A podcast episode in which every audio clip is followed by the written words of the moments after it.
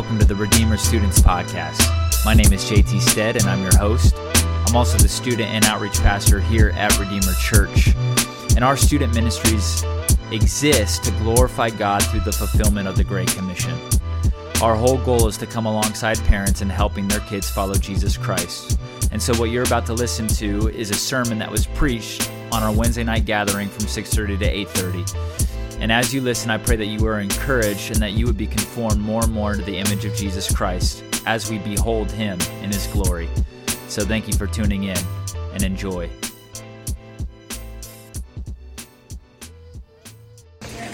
So, a little bit about me. Every year, this is something that's quite big about me. That's why I'm starting with this. Every year, my wife and her extended family take a vacation in the summer. Does anyone else take a family vacation in the summer?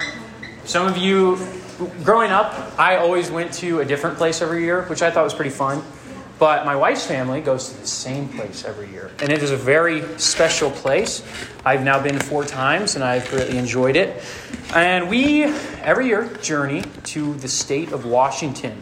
And we go in the state of Washington to a little slice of heaven called Lake Chelan. Lake Chelan. Now, we are not alone in this pilgrimage to the state of Washington, 2,500 miles each way. It would be a long way to walk. Um, but we journey there to meet aunts and uncles, cousins, extended family, friends, all that sort of thing. And we stay there at a campground. I like to read books while I'm there. Uh, we play games. Baseball is my favorite, um, pretty competitive in that regard.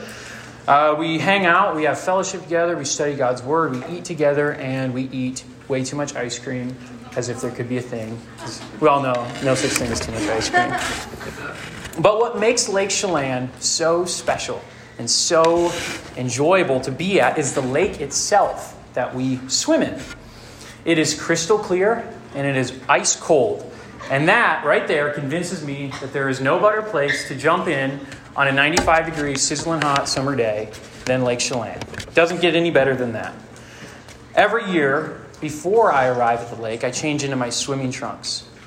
Because as soon as I show up, I sprint right down to the lake and run as fast as I can and dive and submerge myself in the healing waters of Lake Chelan. And it is a joyous moment. But something about Lake Chelan is that it's very deep. Very, very deep. In fact, it's the third deepest lake in the entire United States. There's only two deeper than it. And it reaches a peak depth of 1,486 feet. 1,486 feet, which is a lot. And to visualize that, it could actually swallow the entire Sears Tower, Willis Tower, and still have 35 feet of water on top of it. So, like this whole, the biggest skyscraper in the, in the city of Chicago, one of the biggest in the world, could be submerged by this lake. It is huge. And what is incredible to me when I think about this is that when I swim out into the waters and can see 30 or 50 or maybe even 80 feet down, I still know that there's hundreds and hundreds and hundreds of feet of water beneath me. Pretty scary. Pretty hard to understand, it's pretty hard to fathom. And I can't quite fathom how deep that truly is. And the truth is, is that none of us can really have a good grasp on things that are way bigger than us. But that doesn't mean that we should not try. So tonight, we are going to be looking at the infinity of God. The infinity of God.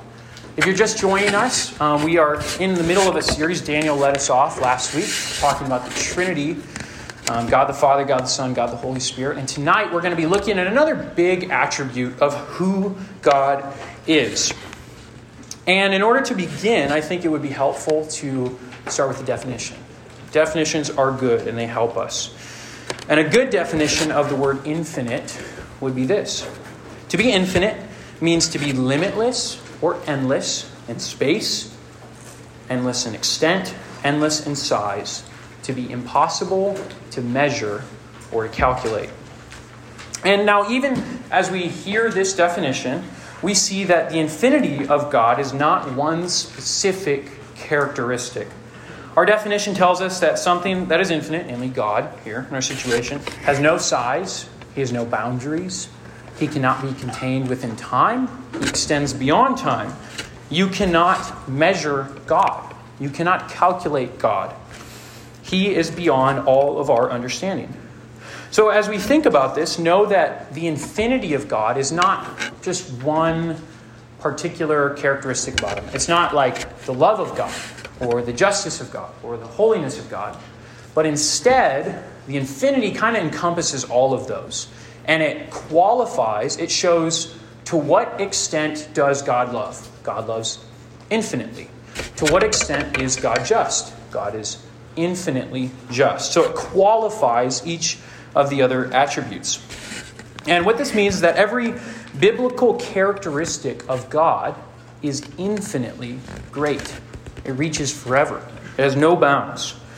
Many of us believers know and have seen personally that God is kind to us. God is kind to us. And He's not just kind in certain ways or to a certain extent, but He's infinitely kind. What that means is that God could not possibly be more kind to you. Impossible. God could not possibly love believers more than He does. Impossible. God is love, and His love is infinite for His people could not possibly be increased. God is all powerful, His strength has no end, and no number of reps in the heavenly gym could ever grow His biceps. They're already there, okay? Can't grow anymore. He's eternal. There could never be a limit to his existence. There could be no boundary of time that contains what he has lived in, how long he will live, how long he has lived. He is the Alpha and the Omega. He is the beginning and the end. He knows all things. There is absolutely zero information in this entire universe that God does not grasp.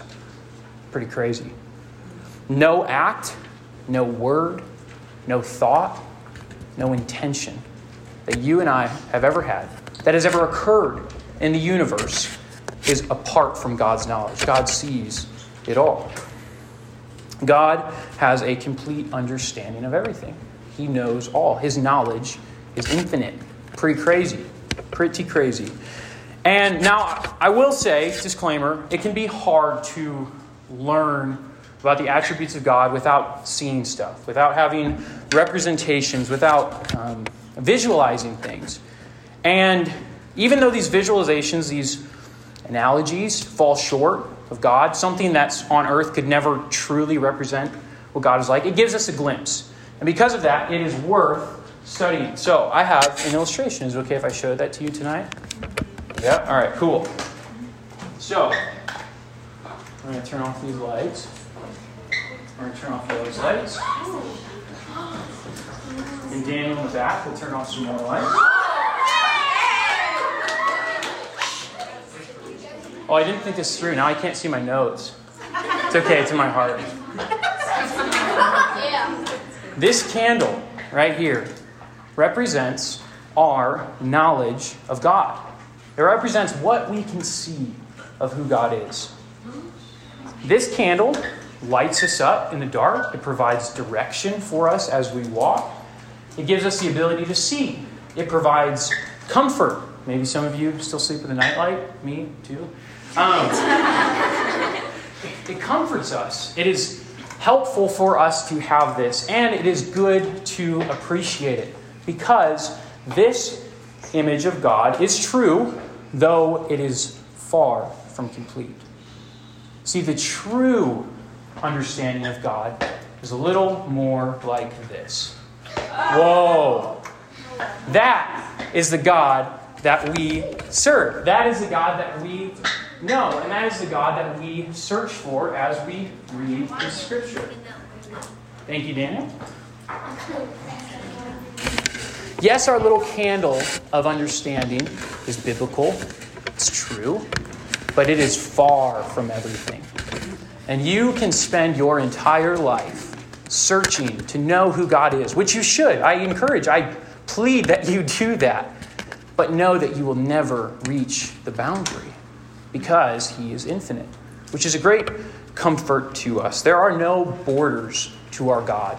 Even seeing that light that is considerably brighter than the candle, God's knowledge, God's nature extends a thousand million times beyond that. Okay? Bigger than we can understand. Now, maybe as you're hearing this, you feel like I kind of did when thinking, well, infinity is a really hard concept for me to grasp. Infinity doesn't really make sense to me.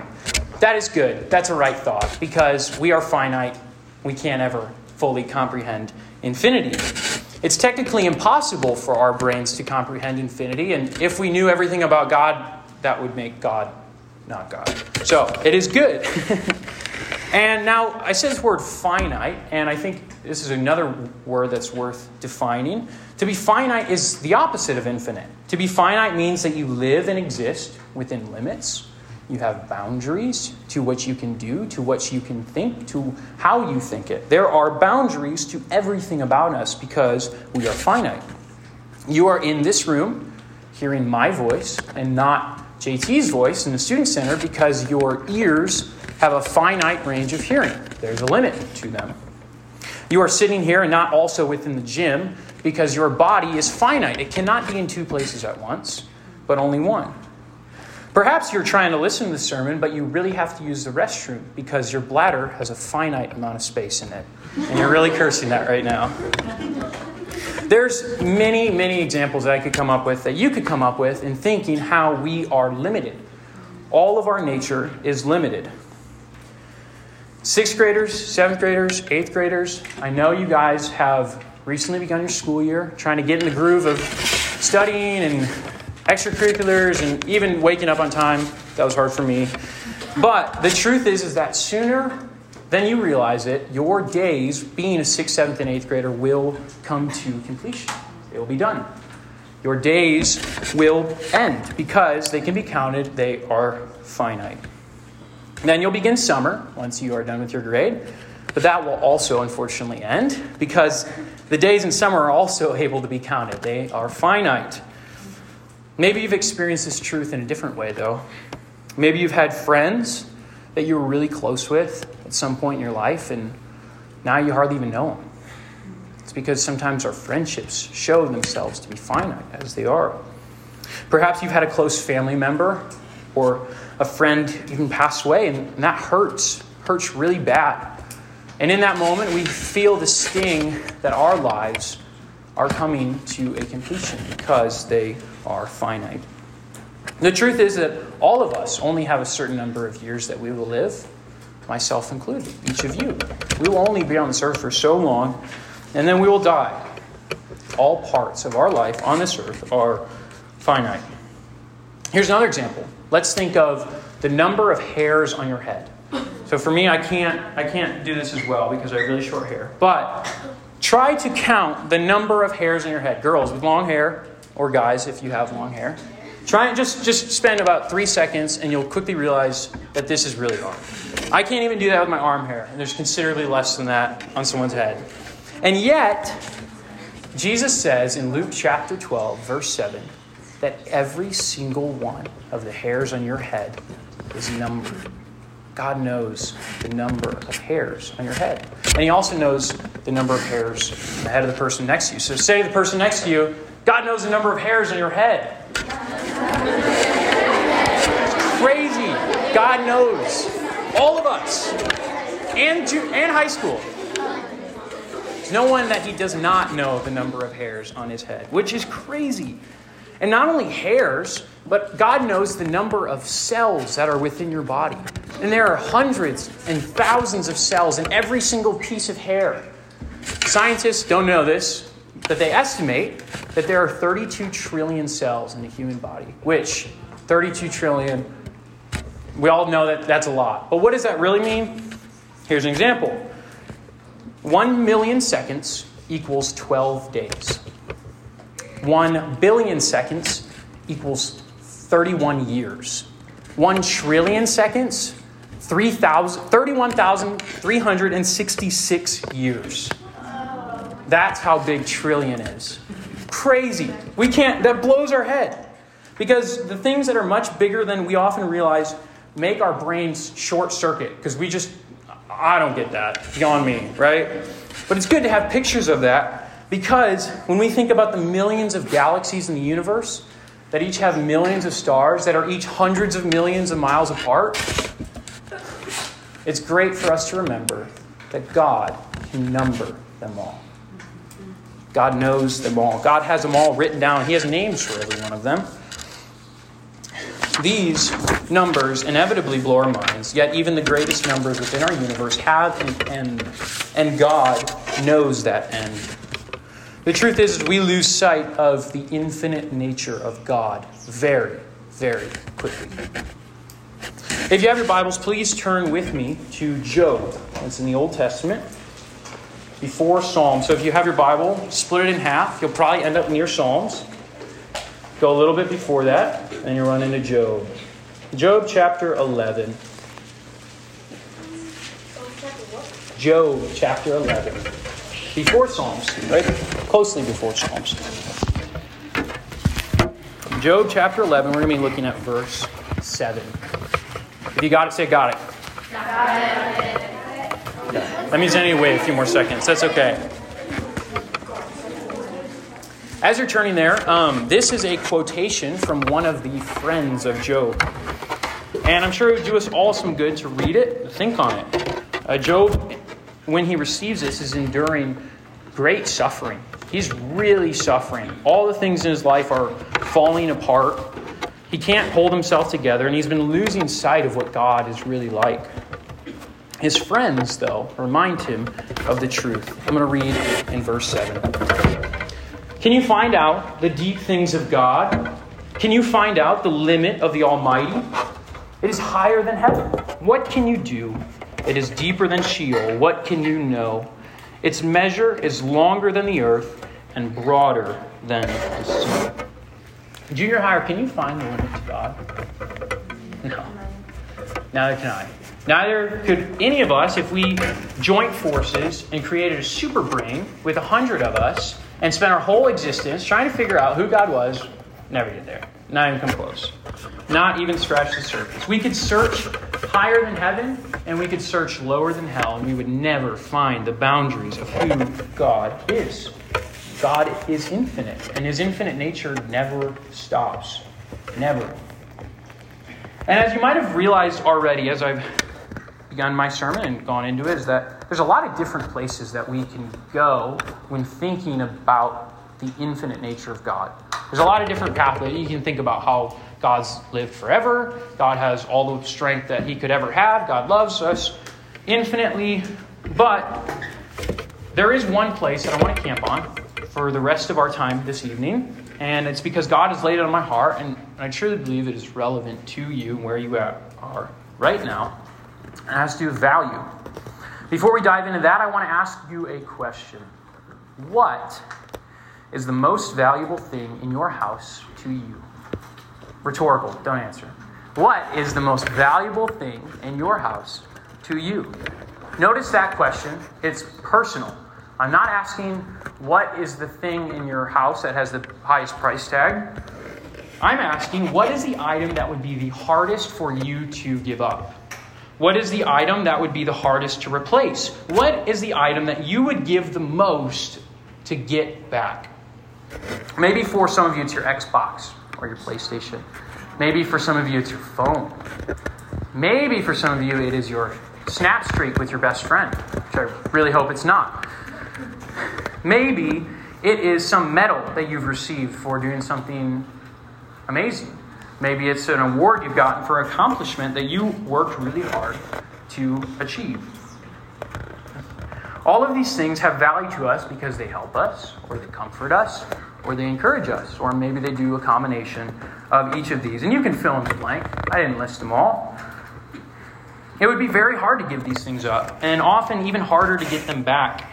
But all of these things have a start date the day that they were made, or earned, or purchased, and they will all have an end date. They will break, they will become ruined, they will become obsolete, they will fade from your memory, or maybe they will even lose our interest. They are all, like us, finite. Finite. They have an end. Everything that we have ever known, or loved, or cherished, or pursued, or sacrificed in order to get in this world will come to an end its value one day will be zero. There is only one thing in this universe that has an infinite value. A value that extends beyond all of our understanding, a value that will never be tarnished, it will never be diminished, it will never be made less. It could never be replaced, and certainly not ever lost. And that thing is the Lord. His name is the Lord, the creator of the universe and the sustainer of all life. The one who is putting breath in your lungs every time you breathe in and pulling it out every time you breathe out.